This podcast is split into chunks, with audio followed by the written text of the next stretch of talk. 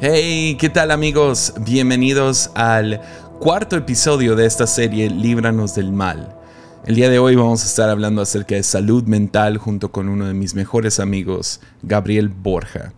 Ah, ya, él, ya lo conocen, ha estado aquí en el podcast antes, hablamos de un tema muy similar ah, y él tiene un podcast llamado Humano Ah, no, es que lo escribe sin la H porque pues sí, es más chido. Ah, ah, pero sí, no, tengo que decir esto antes de entrar a este episodio. Lo digo en el episodio, pero déjame ser lo más claro posible. Yo y Gabriel Borja no somos expertos en esta área. entonces tomen todo lo que digamos con un granito de sal. tomen la carne, escupan los huesos. Ah, lo que sí somos es que somos pastores y nos toca enfrentar situaciones de salud mental todo el tiempo. Ah, estamos en consejería constantemente, estamos tratando de ayudar a gente. Uh, pero nosotros somos los primeros en reconocer, no somos profesionales. Entonces, no tomen esto de esa manera. Tómenlo como pastores lidiando con el tema de salud mental. La otra es, también lo digo en el podcast, pero vale la pena ser lo más claro posible. Uh, hay un tabú grande alrededor de salud mental y a lo mejor no le estoy haciendo ningún favor por hacer esta, este episodio dentro de una serie acerca de, demonios y, posesión demoníaca y todas estas cosas. Ah, pero sí es algo que se termina ah, confundiendo bastante, especialmente en el mundo de iglesia. Y esa fue la razón que queríamos hablar de esto dentro de esta serie. Entonces, nomás para que sepan, lo reconocemos, reconocemos que ah, no, somos, no somos expertos en esta área, tenemos cierta experiencia ah, y estamos contando un poco de nuestra experiencia, nuestras opiniones y es todo. Entonces sí, es un buen, buen episodio. Gabriel Borja es un genio. Contamos algunas anécdotas morbosas y cosas por el estilo. También Ah, les digo de antemano, uh, removí más o menos unos 15 a 20 minutos de este episodio, uh, donde hablamos acerca del enneagrama y cómo hay tácticas del diablo hacia diferentes números del enneagrama. Pero eso lo estamos poniendo en Patreon. Entonces, si quieren escuchar la versión extendida de este episodio, que incluye 15 a 20 minutos más, pueden ir a patreon.com diagonal Jesiah Hansen. Ah, y sí, una vez más, les recomiendo el podcast de Gabriel Borja. Él también es un pastor ya de muchos años de ah, la Iglesia Comunidad Cristiana en Puebla. Ah, él y su esposa Gaby son increíbles y tienen un corazón enorme. Entonces, sí, espero que disfruten este episodio. próxima semana terminamos la serie, pero también vamos a hacer un episodio más que va a estar va a ser para Patreon y va a ser preguntas y respuestas en vivo. Yo no sé qué preguntas van a venir, pero vamos a hablar de este tema en específico. Entonces, si a ti te interesa, vete uniendo a Patreon. Ah, yo creo que para cuando salga este episodio ya va a estar disponible la fecha ahí en Patreon. Entonces, para que vayas apartando el día y tengas sus preguntas listas. Yo no sé cuánto va a durar, yo no sé qué tan raro se va a poner, pero seguro va a ser largo y va a ser raro. Entonces va a ser divertido. Ah, entonces vete uniendo ahí a patreon.com si te interesa, puedes apoyar desde un dólar al mes. Ahí tenía que pasar la moto. pero puedes unirte desde un dólar al mes ah, y accesar este contenido, específicamente este, esta reunión de Zoom. Va a estar disponible para los que apoyan desde un dólar. Y no le digas a nadie, pero pues si tú apoyas, puedes invitar a un amigo sin problema, siempre y cuando no sean hackers. pero sí, disfruten este episodio con Gabriel Borja, donde hablamos de salud mental y las confusiones entre salud mental y posesión demoníaca. Muchísimo. Ánimo.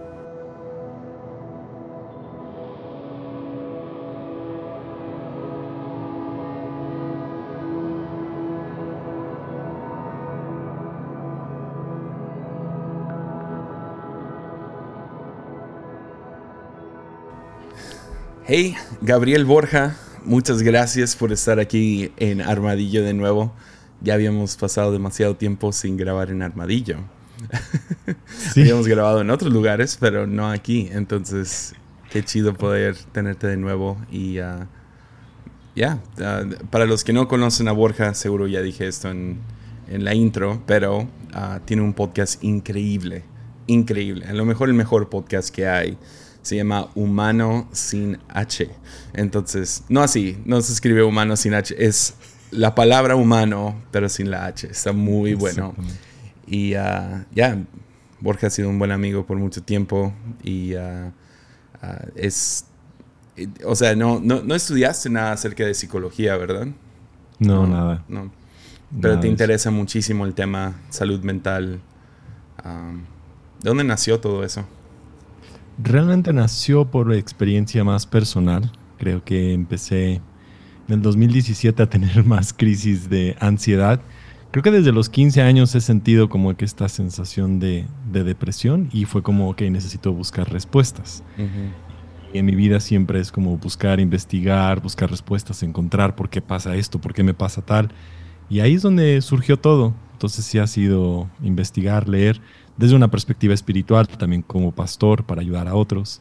Y, de ahí es donde nació toda la, búsqueda. y luego como pastores, ¿no? O sea, siempre estamos...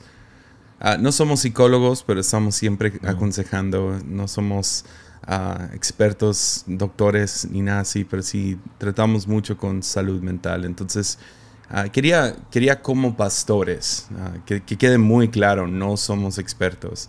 Ah, y lo mejor que puedes hacer es que si tienes alguna, ya sea enfermedad mental o alguna crisis constante, crónica, es buscar ayuda con algún profesional. Pero quería hablar contigo al respecto de cómo pastores, cómo lidiamos con,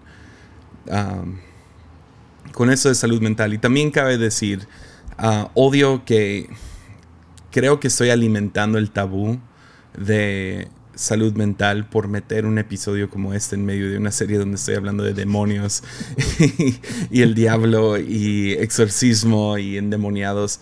Ah, nada que ver, no más que sí cuando se habla del tema de endemoniados siempre está el otro lado de esta gente en la Biblia, ah, o sea, Jesús no los estaba confundiendo con gente con salud, con alguna enfermedad mental, tipo esquizofrenia, epilepsia, cosas por el estilo. Ah, el, ¿Cómo se llama? El, ah, sí, lo de identidad, ya, identidad múltiple, todas estas cosas que son, que son fuertes, pero... Ah, entonces por eso quería hablar de eso en medio de esta serie, porque sí puede ser un poco confuso. Pero antes de... es chistoso que mucha gente ha estado escuchando este podcast. El primer episodio ha sido el más escuchado del año ya. En como tres semanas. Ah, le ganó a casi todos ya. Entonces, creo que, no sé si es por morbo, que mi, mi estoy sospechando que sí, que se trata de morbo, gente quiere escuchar historias de terror. Entonces, quería, antes de entrar a todo, quería preguntarte algunas historias de hablar un poco acerca de cosas morbosas y luego ya nos ponemos serios. Entonces empezamos a hablar de cosas buenas. Porque la verdad en esta serie no, no ha habido eso. A lo mejor en preguntas y respuestas de, de, Zoom que vamos a hacer. A lo mejor ahí nos vamos a poner más morbosos y hablar acerca de fantasmas y lo que sea. Pero, uh, primeramente, ¿cuáles son tus películas de terror favoritas? ¿Te gustan? No sé si sé esto. Creo que no, no, honestamente las películas de terror no es mi género favorito. Eh, incluso sí hubo un momento en el cual decidí como no ver nada que estaba y me puse un poquito anti películas de terror. Porque sentía que había algo, o sea, sí, sí, sí, reconocí que me afectaban bastante. Y no, no condeno a nadie, ahora ya es como, ok, si tú lo quieres hacer, lo quieres ver, y admito que la última película que intenté ver fue la de Suspiria. Entonces fue como. me encantó el arte, toda esa parte la quería ver. Y llegué como a tres cuartos de la película y dije, estoy sufriendo cada instante. No viste el final de Suspiria. Uf. Lo, terminé de ver, ah, pero como más adelantado. Fue así como de, ¿what? Ese final está brutal. No la recomendamos a nadie. No, no vean Suspiria que eso va a hacer que todos se vayan a ver. Suspiria en Prime. Amazon Prime. y me chocaba cada parte de decir, está tan artística, tan bien hecha, todo me encantaba. Pues pero había York hizo la música. qué loco está. La música. la canción Unmade de esa, de esa película sale al final en medio de cuando está el diablo o el demonio principal matando a todas las brujas, decapitándolas. Ah. la canción que sale ahí, Unmade, es la canción más... Oh, God, está buenísima la canción. La escucho yo aquí solo en mi oficina a veces y uh, gente diría, estás endemoniado. Pero... Exactamente. Nada más ver esa película ya nos van a catalogar de locos. ¿Tú crees que, que uh, películas de terror pueden abrir alguna puerta? Pienso que para personas sí, porque puedes sembrarte pensamientos, sobre todo de miedo. O sea, como que para ciertas personas sí. Yo lo vi en mi vida y la razón por la cual no veía películas de terror, y en general no las veo, o sea, no voy al cine y será una película, ni siquiera estoy como muy consciente es porque de niño recuerdo un comercial de una película y cuando lo veía inmediatamente sentía algo. era como, y me dejaba esa, esa, y después empecé a tener como pesadillas de esa imagen. Entonces sí te puede dejar como semillas de, pensamientos, de que es más fuerte. Y, para mí era como esa sensación de eso es más fuerte que lo que tú a lo mejor experimentas un domingo o algo como espiritual. Entonces por eso sí fue como que prefiero no. Porque para mí es chistoso. Ah, yo estoy de ambos lados de, este argumento, de que si abre puertas o no. Porque para mí, una tarde perfecta, y Mimi lo sabe, es yo quedarme solo, que sea frillito, que haga frillito, y que esté lloviendo, y poner una película de terror, y comer todos los carbohidratos posibles. Ese es como que... Ah, es como, no sé, es como ponerme una cobija así, mmm, rica. Amo ver películas de terror, pero tengo dos cosas que, a lo mejor argumentarían hacia el otro lado. Una es, me han gustado las películas, películas de terror desde chiquito. Y uh, cuando salió la película del Aro, uh, mi mamá, mi mamá me dijo, ve y ve la de los otros, la de Nicole Kidman. ¿Te acuerdas de esa? Eh, tenía como 14 años y me mandó al cine a ver esta película que era clasificación C. Está bien bonita y da miedo, pero está bonita. Y uh, entonces mi mamá nunca tenía problemas con eso, pero, un, pero cuando salió la película del Aro, me dijo, no, la, no quiero que la veas. Y yo fui en secreto, fui a ver la película. Llegué tarde uh, y la mañana que sigue mi mamá me dice, ¿viste la película del Aro ayer? Wow. Y yo, pues siendo un adolescente idiota, uh, dije, no, no, yo no, no. y, y, mi mamá me dice, no, sí, anoche desperté, fui al baño y vi sobre tu puerta un aro que estaba ahí y me tuviste orando toda la noche por ti. Entonces me castigó y toda la cosa, ¿verdad? Porque la mantuve despierta, orando por mi protección. Entonces esa historia siempre se me ha quedado grabada, que mi mamá de repente, con esa película en específico, se puso de... Y yo creo que tuvo más que ver con yo en rebeldía yendo, mintiendo, todo en secreto. Y mi mamá nunca toleró eso. Ah, no creo que fue tanto ver la película lo que abrió la puerta, fue el ir en secreto, ir en rebeldía a verla y a desobedecer a mis padres. A los 14, ¿no? 14, 15, no me acuerdo cuántos tenía. Pero y luego, uh, después, uh, vi la película del infierno, uh, que es una película mexicana sobre el narcotráfico. Para mí, esa es una de las películas que más me ha dado miedo. No sé por qué. Yo sé que mucha gente la ve y les da risa y es, es comedia. pero se trata del narco y lo que sea. Ah, pero me pegó de una manera que literal distorsionó toda mi manera de ver México. Y uh, quería salirme del país. O sea, por meses. Tenía tanto miedo del narcotráfico y de todas esas cosas. Uh, porque me agarró. Y entonces tengo esos dos lados, esas dos historias.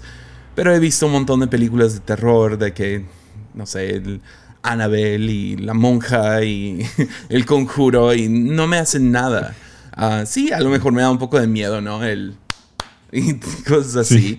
Ah, pero sé que cuando alguien tiene genuina, genuino miedo hacia algo y luego abren esa puerta, sí puede terminar, sí, poseyendo tu, tu imaginación. Pero, pero sí. ¿Tú creo que lo que hacen es sembrar estas cositas de, de pensamientos. Y, y, no creo que nada más el género de terror, pero sí hay películas que te dejan como como una semillita, un pensamiento que empieza a, a, crecer dentro de ti y puede ser en muchos aspectos, pero en particular creo que las películas de terror sí abren más, porque tú estás como esperando y, y, hay gente que es muy miedosa, más propensa a eso y creo que te deja esas semillitas aún más eh, en la noche, ¿no? Con pensamientos y cosas. O sea, amo las películas de terror y luego llega la noche y luego, oh no, va a llegar una bruja a mi casa o lo que sea. Empiezas a pensar todo tipo de cosas, pero... Ah, la otra que te quería preguntar es qué tan, qué tan eh, tienes experiencia con cosas paranormales sucediendo, ya sea en la iglesia, sea en tu casa. Sí. Sí. A ver, ¿tienes alguna historia? Creo que es rara esta historia porque fue em, en Cuba. Fuimos este, en uno, el primer viaje que fui a Cuba. Eh, Cuba se siente un ambiente, y tú lo has notado, ¿no? Hay ciudades que sí, también nos tocó a mí y a Mimi la primera noche en Cuba, cuando fuimos. No sé si te he contado esa. No, bueno, sí, cuéntala. No, no, tú dale, tú dale. Tú primero y luego yo te cuento el mío, porque el mío no está tan especial, pero así Tú sabes que cuando vas a ciertas ciudades, tanto en México como fuera, países y lugares tienen como un ambiente, un mood muy diferente. O sea, es, interesante, tú cruzas de Tijuana a San Diego y, cambia, o sea, no sé, se siente diferente, huele diferente, hay algo. Y en particular en Cuba hay mucho, sí, hay muchísimas cosas de hechicería, santería, sobre todo es una religión constante que está ahí presente. Entonces, hay algunas noches en las cuales sí tienes como pesadillas y cosas que son como muy raras. Y nosotros llevamos a un equipo de alabanza, estuvimos todos los días en iglesia, en el, como que armados ahí, nada más en una como burbuja, vamos a llamarlo de iglesia. Pero el último día fuimos a La Habana y decidimos hacer un tour, como que muy normal, ok, vamos a ir. La mitad del equipo me dijo, estoy yo muy cansado, no queremos salir y nos queremos quedar, que posiblemente era la mejor idea. y nos fuimos nosotros al centro y encontramos a una persona que nos dijo, les, les hago un tour, va a costar 20 dólares, lo subo en una carreta, hacemos un tour, va a durar una hora y lo vamos a hacer. dije, súper bien. Nos subimos y el tipo nos empezó a llevar y fuimos y tomamos fotografías y todo estuvo muy bien. Y cuando llegamos al final nos bajamos y yo le doy los 20 dólares. Él me voltea y me dice, no, es que son 25. Y yo literal tenía el dinero medido. En Cuba no podía sacar dinero de cajero, no podías hacer otra cosa. Le dije, sabes que, perdón, quedamos 20, es lo que tengo. Y él me dijo, no, yo voy a llamar a la policía. Y yo, ok, entonces fue por un policía y regresó y el policía nos empezó a decir, ¿qué fue lo que pasó? Le dije, nos quedamos en 20 dólares, le di 20 dólares, ahora quiere 25, perdón, no le puedo dar más dinero, tengo que pagar otras cosas, tengo un equipo, ¿sabes? Como ahorita es lo que tengo. A lo mejor lo más sabio era darle los 5 dólares, pero inmediatamente él voltea y me empieza a ver. Y, y la cara le empezaba a cambiar, o sea, como que se empezó a enojar conmigo. Y me empezó a decir, tú no eres bienvenido en este lugar y, empezó como a profetizarme y a hablarme de una manera como muy diabólica. Dijo, te maldigo, no puedes regresar. No quiero que vuelvas a pisar sobre esta isla. Y empezó y empezó. Y el policía tomó sus manos y bajó la cabeza y no hacía nada. Solamente nos estaba viendo y todo el mundo, o sea, como que el ambiente espiritual en ese momento comenzó a cambiar de una manera muy rara. Eh, el bajista me miró a mí y me dijo, ¿qué le pasa a este tipo? O sea, y me empezó a gritar y a gritar y a insultar y a maldecir y a decir, no eres bienvenido, no puedes estar acá, no puedes venir, no puedes hacer más cosas.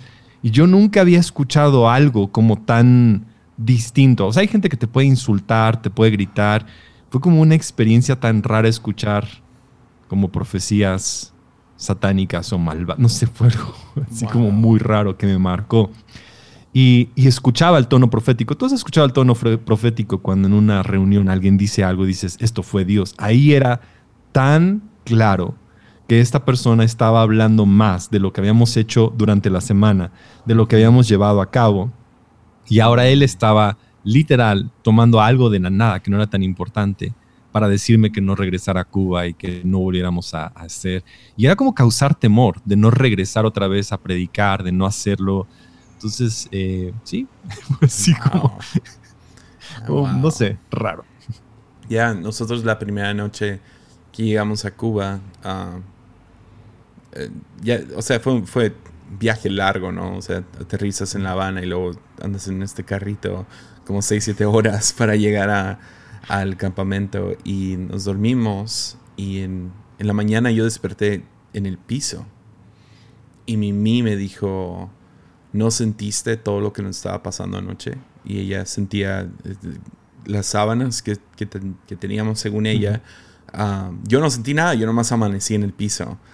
Wow. Y uh, ella uh, le quité, o sea, dice que le quitaron las sábanas. Yo pienso un poco como, ah, a lo mejor me caí de la cama y me llevé las sábanas conmigo.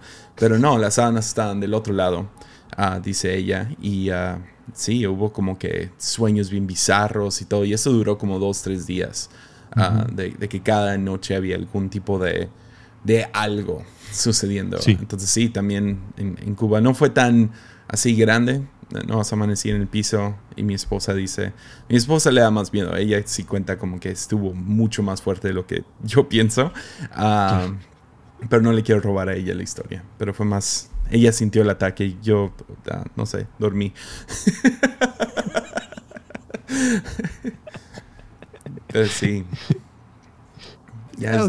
creo, que como pastor estás en, muchos momentos también que hay cosas espirituales, tanto ciudades espirituales, lugares espirituales, eh, situaciones alrededor de, gente como brujos. Creo que otra vez también fue un, chavo que eh, me citó y me dijo el jueves, necesito hablar contigo, necesito hablar con el pastor. Y entonces fui a verlo y este, me dijo, oye, quiero bautizarme. Y yo, ok, ¿por qué te quieres bautizar? Dice, pues yo era parte de los vatos locos, ¿no? Y yo mataba güeros como tú. Y yo, oh, y estamos en un cuarto solos. Fue como, me quiero bautizar porque escucho voces y necesito sacarlas de mi mente, porque escucho que los mate. Y yo, ok, vamos a bautizarte. Entonces fue como, cosas así. Digo, no pasó nada cuando lo bautizamos. Yo estaba esperando que le cayera el agua y empezara a salir como ácido, pero no, pasó nada así.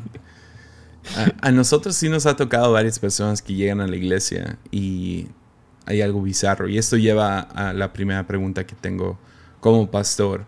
Pero nos ha tocado que llega gente que, que o dicen soy brujo, soy bruja, o algo por el estilo, o es, aparentemente muy claro que están endemoniados. Un ejemplo fue, llegó un muchacho a la iglesia y uh, pobrecito. Luego, luego le pusieron el apodo The Walking Dead. Ah, porque, pobrecito. Ah, pero te describe un poco cómo actuaba, ¿no? Tipo zombie. Llegaba y estaba ido completamente. Y se sentaba, en, venía con su mamá los domingos y a media reunión se paraba y no podía hacer que se sentara. Pero no hacía nada, nomás se paraba y no miraba nada. Miraba como que al piso y se ponía en algún tipo de posición y nomás miraba el piso. Ah, y una vez la mamá ah, llegó y nomás lo dejó en el grupo de jóvenes y se fue. Y el muchacho se paró en la pura entrada y como una estatua. Y no, no mirando a nadie, no haciendo nada. Y varios jóvenes se le acercaban y yo creo que un poco de bully estaba sucediendo porque un joven a otro medio riéndose y le pusieron este terrible apodo de Walking Dead. Walking Dead. Y, uh, y le, como que medio le estaban echando carrilla, pero el morro, este joven no estaba haciendo, o sea, nada. Era como si no estuviera pasando nada.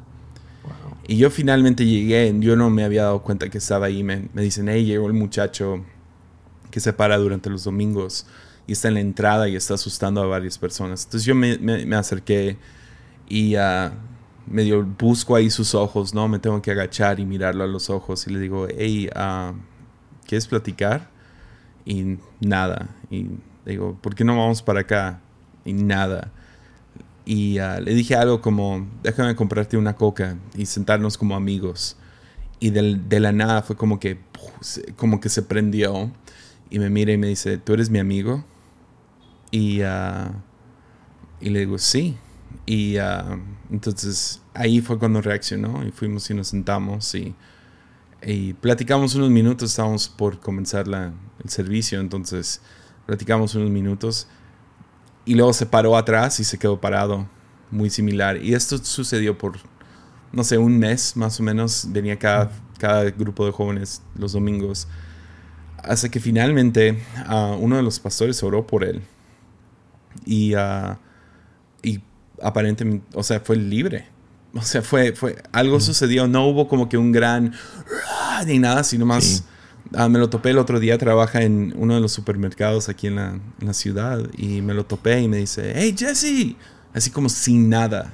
Es más, ni lo reconocía porque no, ah, no actuaba como ese, ese tiempo. Eso fue hace años, ya viene a la iglesia y todo y súper bien.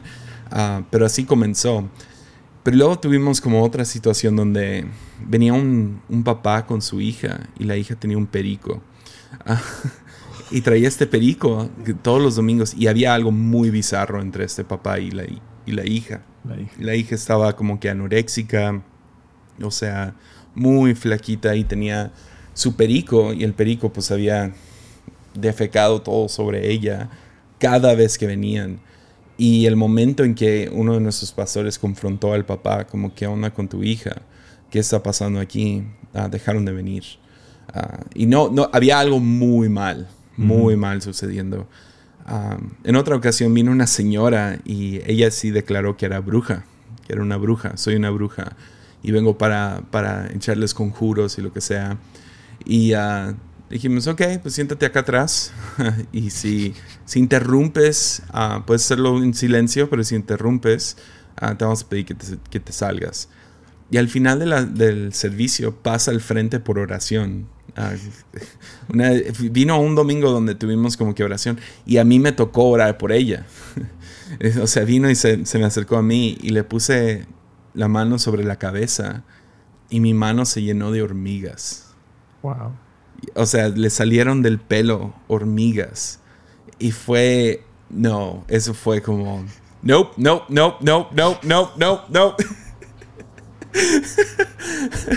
uh, pero pero ¿cómo, ¿cómo podemos discernir como pastores, líderes, como mamá, papá? Uh, ¿Qué usas tú para poder discernir entre... He, estado usando la palabra demonización, uh, que, que aparentemente es, es, la mejor traducción para endemoniado, porque posesión demoníaca me molesta un poco porque da a entender como que nosotros somos poseídos, somos de un demonio, cuando es bíblicamente es como que al revés, como que tú tienes un demonio. Y a lo mejor podríamos hablar un poquito de eso porque sí recibí algunas preguntas, pero ¿cómo podemos discernir entre una persona demonizada ah, que tenga un demonio y una enfermedad mental? Ah, y te digo, no, no sé, no somos expertos, entonces no sé si entrara como esquizofrenia y múltiples identidades y cosas así, pero, pero más, a lo mejor más, un poco más dentro de lo que tú y yo trabajamos, que es ansiedad, depresión, pensamientos suicidas, ah, miedo crónico y todo eso. Yo, yo creo que hay como dos cositas que a lo mejor pudieran ser focos rojos. Em, uno, uno pudiera ser que ha pasado demasiado tiempo en que tú te sientes o la persona se siente normal o los has visto como que, como que tienen una, una vida más normal.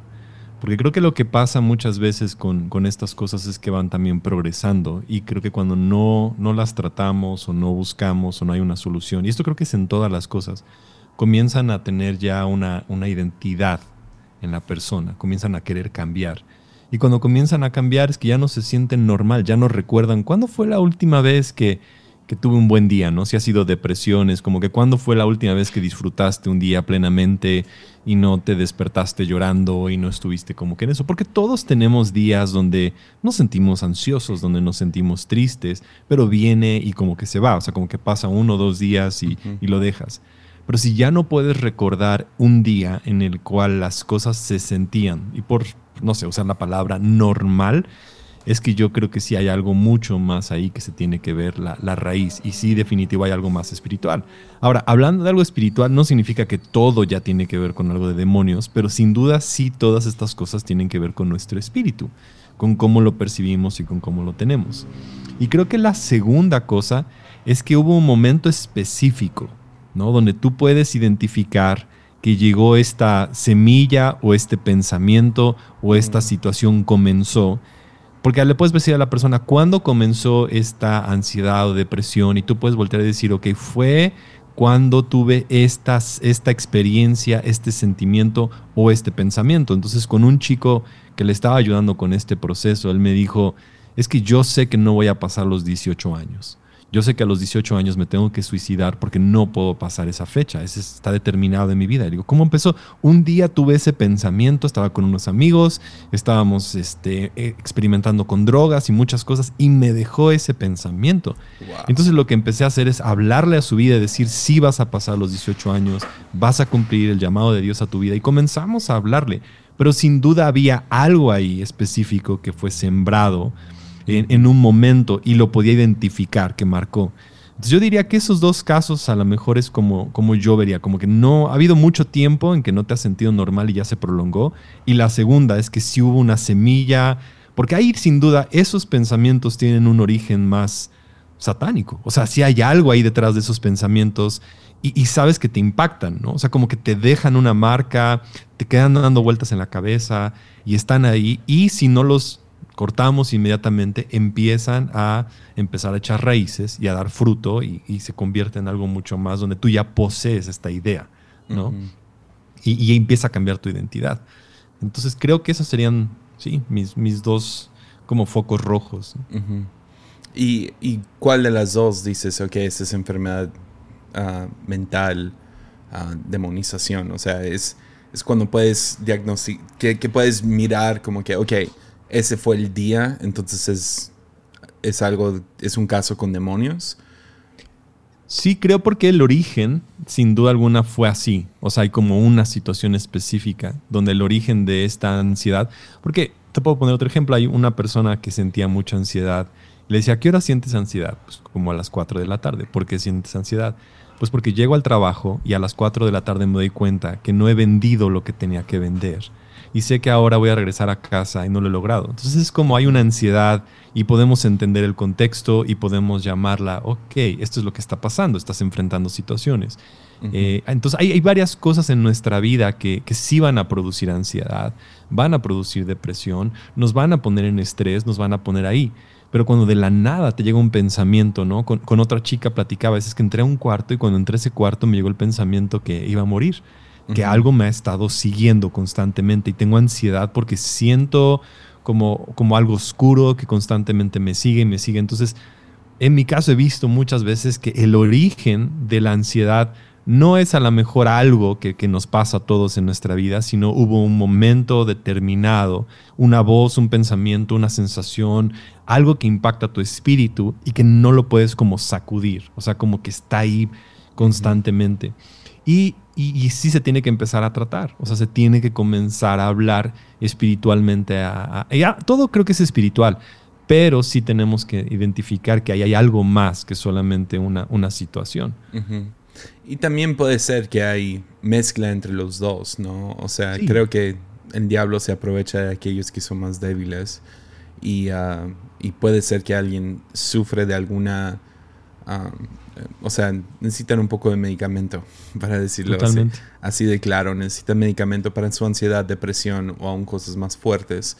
Ah, necesitan consejería, pero también el diablo puede estarse aprovechando de, esta situación para plantar más y más semillas ah, de engaño en sus vidas. Entonces tomas a un joven que a lo mejor, ah, sí, o sea, tuvo esta experiencia con drogas se le planta esto, pero también es como, no, nomás, o sea, por un lado puedes hablarlo, a recibir consejería, a lo mejor hay algún imbalance en tu cerebro, pero también necesitas oración. Sí. Entonces, yo, estaba pensando en eso porque te mandé esas preguntas pero, y dije, también quiero tener algún tipo de respuesta para eso. Pero, y me encantó tu respuesta, creo que es la, indicada. Pero también diría que hay ciertas personas que no tienen la habilidad de discernir si esto es algo de salud mental o uh, demonización. Uh, creo que ahí, uh, si tú dices es que no sé distinguirlo, entonces no importa, porque el, el chiste es amar y servirlos, es tratarlos como seres humanos y crear no sé, a lo mejor buscar el medicamento correcto. No irte con, no, yo creo que es un demonio, entonces no vamos a, no vamos a buscar algún tipo de antidepresivo o lo que sea. Ah, también creo que buena teología, poder enseñarles acerca del diablo, enseñarles acerca de Dios, acerca de su identidad en Cristo. Creo que todo eso ayuda. Ah, porque me acuerdo, ah, ahorita en ese tiempo, mi hijo empezó a sufrir un poco con, con miedo. Hablé de eso en un podcast y, y todo. Y todo nació de un video que le enseñó su tía.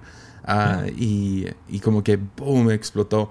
Y tuve que literal sentarme y enseñarle a mi hijo buena teología. Ah, para que él entendiera, el diablo no te puede hacer daño. No puede. Ah, no tiene permiso. lo único que puede hacer es engañar tu mente. Y, y, fue, fue un proceso de como dos meses de estar ahí sentado platicando con él, enseñándole buena teología. Y se puede con un hijo de seis años, se puede. O sea, es encontrar la manera de describirle verdades bíblicas a un niño, ¿no? Y ah, entonces como padre, puedo ver a algún padre escuchando esto diciendo, ah, es que no sé si darle buen medicamento, si darle el medicamento o ir con un psicólogo o algo así. A lo mejor yo comenzaría con buena teología. si eso no funciona, entonces ah, a lo mejor buscar el medicamento correcto. Y ese medicamento no tiene que ser pastillas, ¿no? Puede ser tratamiento correcto. Que sea consejería, que sea psicología, lo que sea, terapia de algún tipo. Ah, pero lo que más creo que importa es que vivan dentro de una comunidad amorosa. Ah, entonces, si ves que uno de tus hijos están sufriendo de ansiedad, están sufriendo con temor, con depresión, es, y trabaja en la comunidad de la casa. A lo mejor no hay celulares en la mesa. Ah, a lo mejor como, como pastor tienes que tomar un poco más de tiempo con esa persona a crear un ambiente amoroso dentro de tu comunidad, porque creo que esas son las tres cosas principales que uno necesita. Ah, el tratamiento correcto, ah, sea demonio, sea depresión, algún tipo de terapia, buena teología, la teología correcta y una comunidad amorosa. Sí, yo creo que en los dos casos, ya sea que la persona esté demonizada o, o está sufriendo ansiedad, están afectando su espíritu.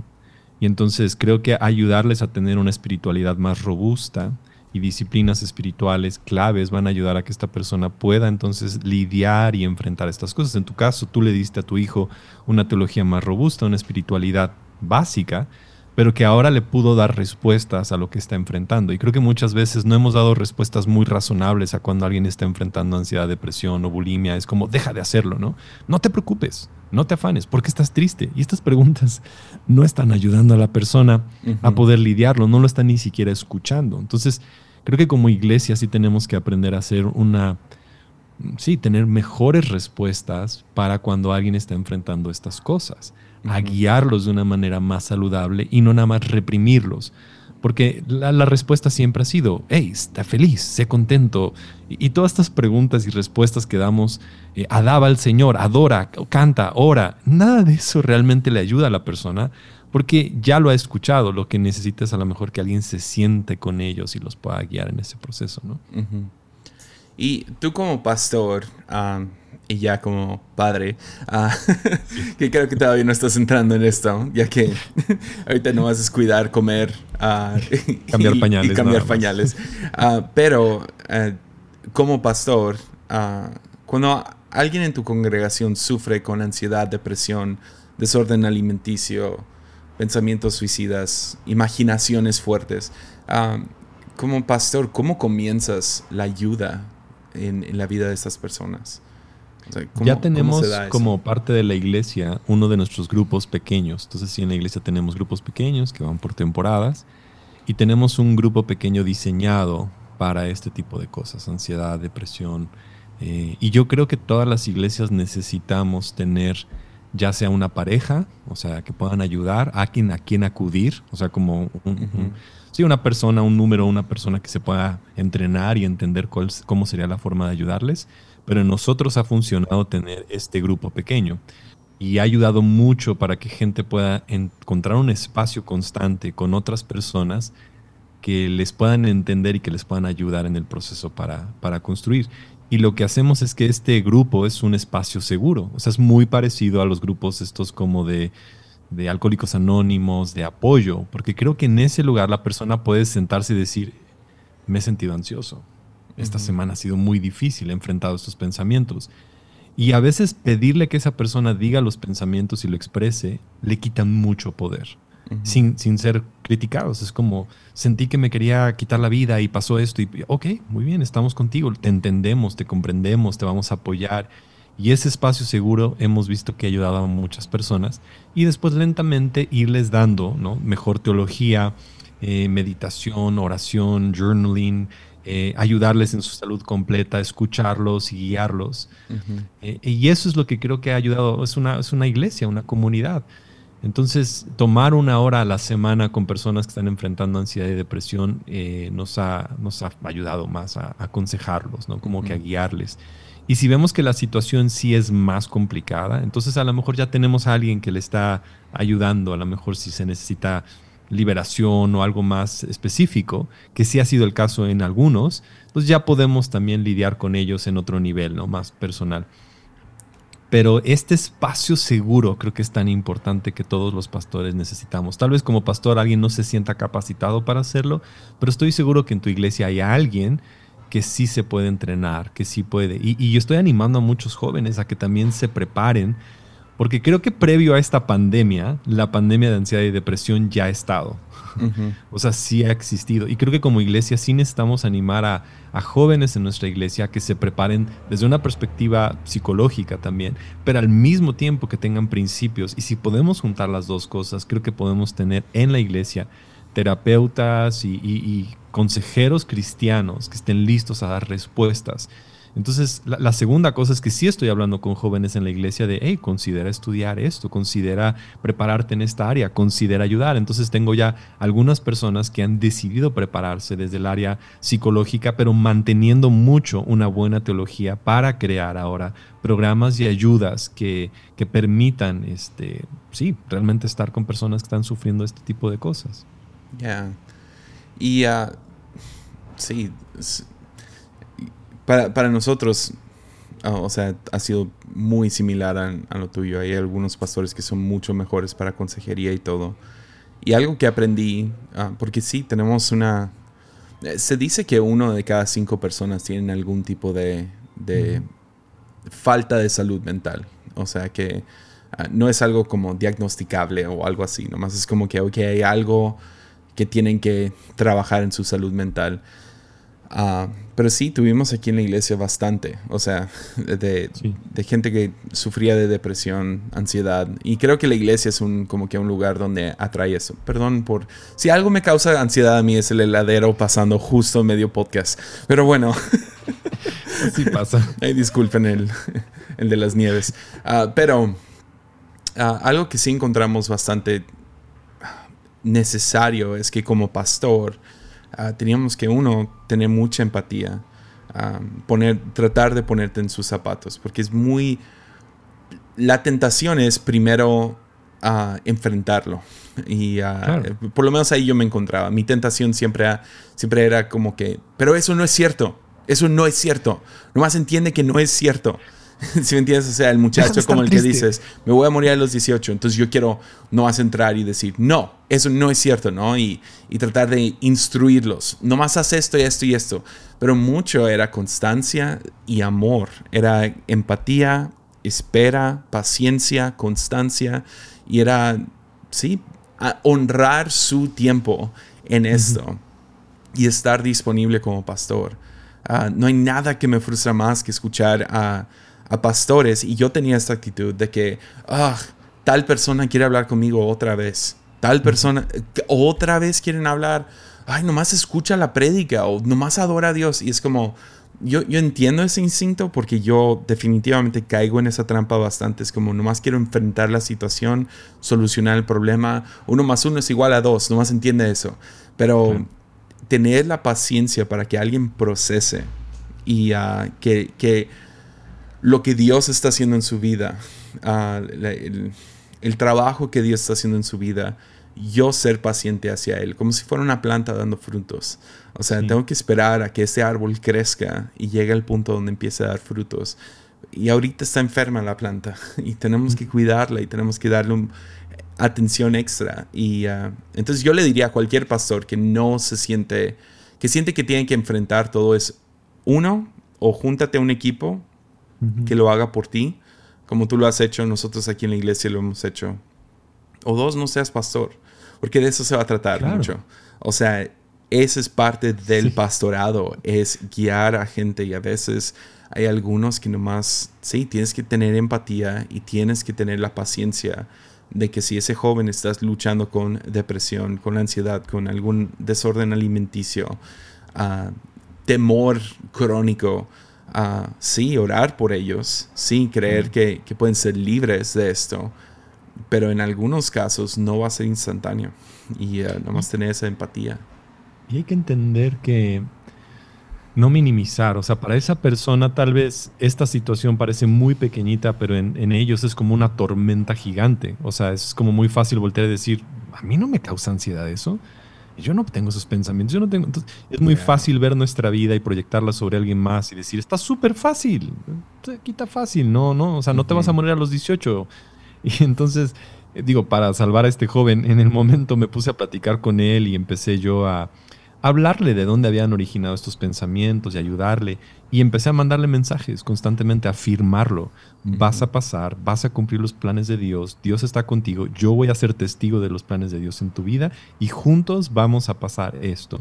Y el día de hoy ya pasó su cumpleaños, ya pasó los 19, ya está sirviendo en la iglesia y está haciendo cosas para el Señor. O sea, sí pasó ese proceso, pero yo le di tiempo de que dijera todas estas cosas oscuras y que las hablara. Y, le, y, al hablarlas también le fue quitando mucho poder, porque hay personas que en su cabeza se hace tan grande y a veces lo único que necesitan es sacarlas, ser escuchados, decir, ok, esto está existiendo, darles el espacio necesario y ahora sí empezamos a sanarlo. Pero sí nuestra, nuestra respuesta y también la mía fue como, no. o sea, es, no te va a pasar, todo está bien, no te preocupes, no te estés triste. Y, tenemos que sí a veces permitir que la gente hable. Y estos grupos a veces sí duran tres horas, ¿no? O sea, no va a ser a veces, o sea, poco tiempo. Pero eh, después de, no, más o menos son 12 semanas, después de 10, 12 semanas, hemos visto a muchas personas que han recuperado mucho de su salud mental y se sienten tan, tan, tan tranquilos, ¿no? Y ahora tienen herramientas y, sienten que han recuperado mucho, ¿no? De su vida, eh, de que también Dios no está en su contra, de que también pueden pertenecer, de que pueden... Porque hay mucha condenación también en personas que están enfrentando tristeza, porque no quieren estar ahí, ¿no? También quieren ser ayudados y rescatados. Entonces, ayudarles con la culpa y la vergüenza y otras cosas que pueden venir acompañadas de lo que están enfrentando, ¿no? Por si una chica está enfrentando bulimia, claro que hay culpa, claro que hay vergüenza. hay muchas cosas también que tenemos que aprender como pastores a, quitar la culpa, a quitar la vergüenza y, hablarles afirmación a sus vidas. No, sí, 100% y... Ya, y también, no sé, uh, me siento guiado a, a, decir esto. Cualquier persona sufriendo de alguna enfermedad donde necesitan medicamento en específico, considerar que eso no te, no te descalifica de poder ser parte de esto, de poder avanzar lo que Dios está haciendo y poder participar dentro del reino. Eh, lo hemos visto vez tras vez, gente con algún tipo de retraso, algún tipo de, esquizofrenia, identidades múltiples, ansiedad, depresión, eh, cosas fuertes, ¿no? hemos visto a, Dios moverse y es, es, algo aún bíblico, o sea, nomás lees un poquito acerca de enfermedad mental fuerte, ¿no? O sea, algo más, más clínico ah, y la Biblia y te salen personajes como Ezequiel, uh, aún Isaías, ves, ves depresión con Jeremías. Ah, de David, lees los salmos, ves mucha gente luchando con sus sentimientos, con sus imaginaciones. y si lo pones en manos de Dios, uh, puede hacer algo increíble con estas cosas. Entonces, nomás quería ahí darle esperanza a cualquier pastor que está luchando con, ah, tengo, tengo algún joven y ahorita es un desorden o ahorita causa, no sé.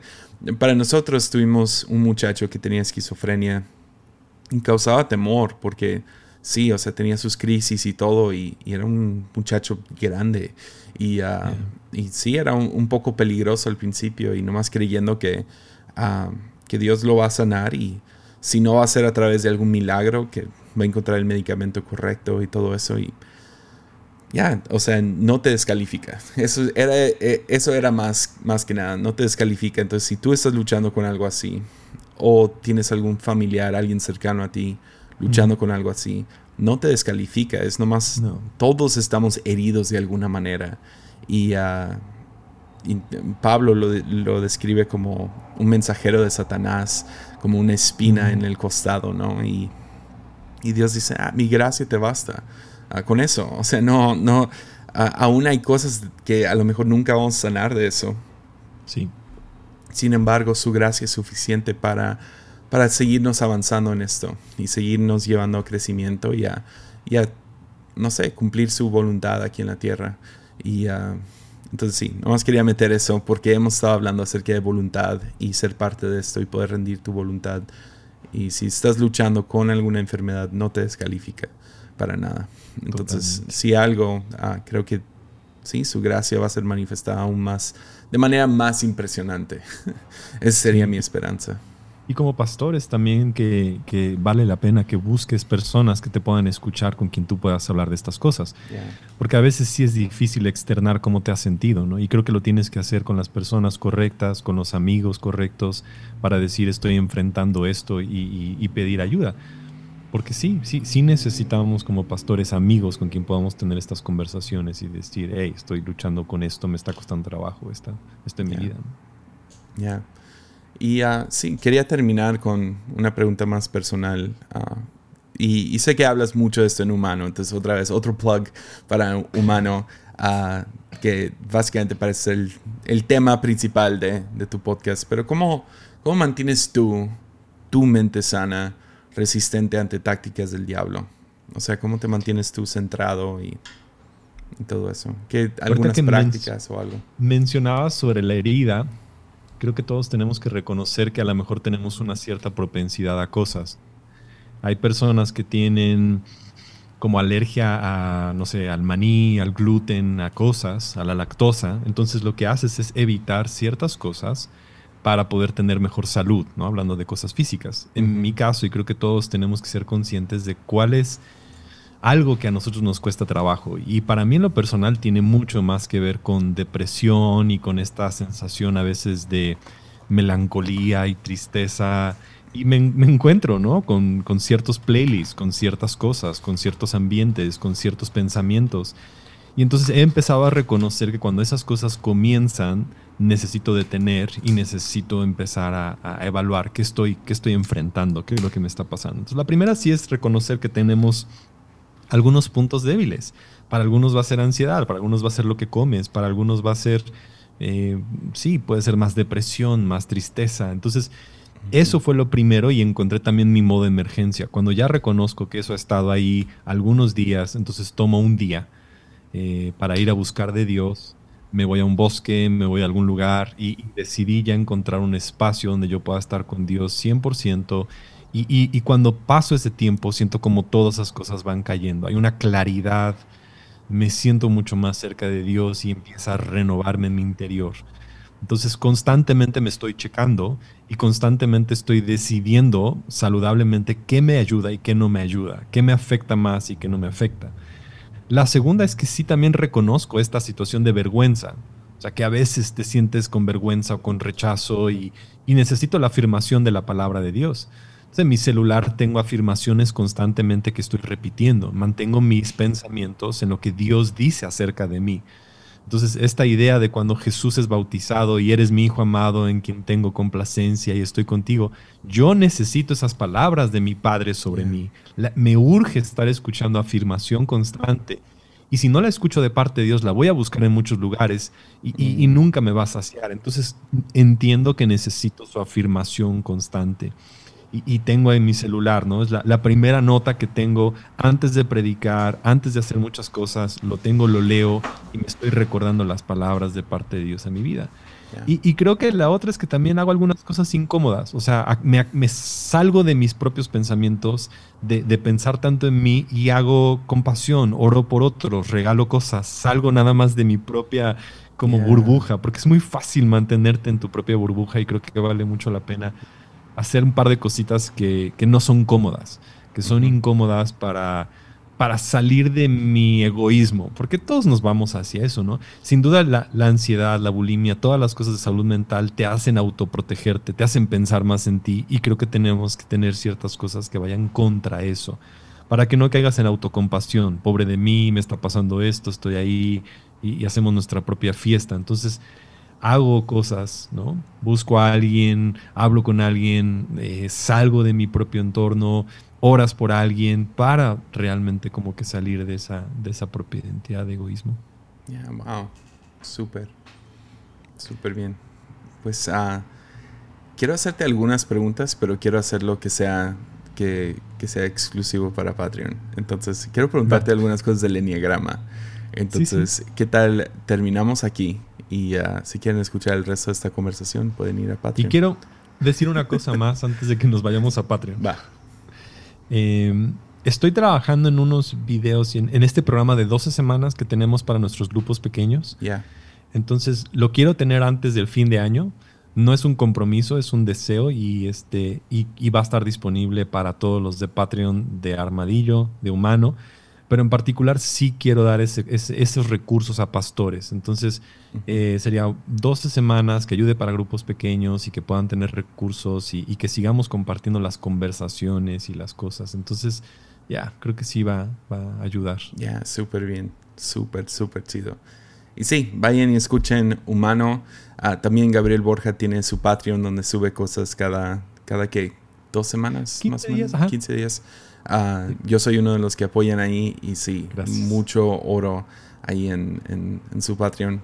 Sigan su podcast. Y también es el pastor de... ¿Ya cambiaron de nombre? No, comunidad todavía. Sigo sacando puros. Sigo sacando los secretos de Borja. No, no pasa nada. Tú sabes todo. Pero ahí en comunidad. Ah, ¿Cómo están en, en Spotify para que puedan escuchar tus predicas? Comunidad Cristiana de Puebla. Comunidad Cristiana de Puebla. Y uh, sí, si, si no tienen iglesia, están en Puebla. Es una increíble iglesia. Amo tanto a Gabriel y a Gaby. Uh, y es un nuevo bebé. ya lo quiero conocer. No lo he visto en video y estaba dormido todo el rato. Pero sí, los queremos un montón. Son de nuestros mejores amigos. Vayan y escuchen Humano lo más pronto posible. Es un increíble podcast. Suscríbanse, denle like y uh, sí, nos vemos el próximo jueves con un episodio acerca de guerra espiritual. Muchísimo y ya, no sé si tú quieres terminarlo. Muchas gracias, Jesse, en serio, por todo lo que haces de Armadillo. Les amamos a ustedes, a Mimix, a Sawyer y ya, escuchen Armadillo. Ánimo.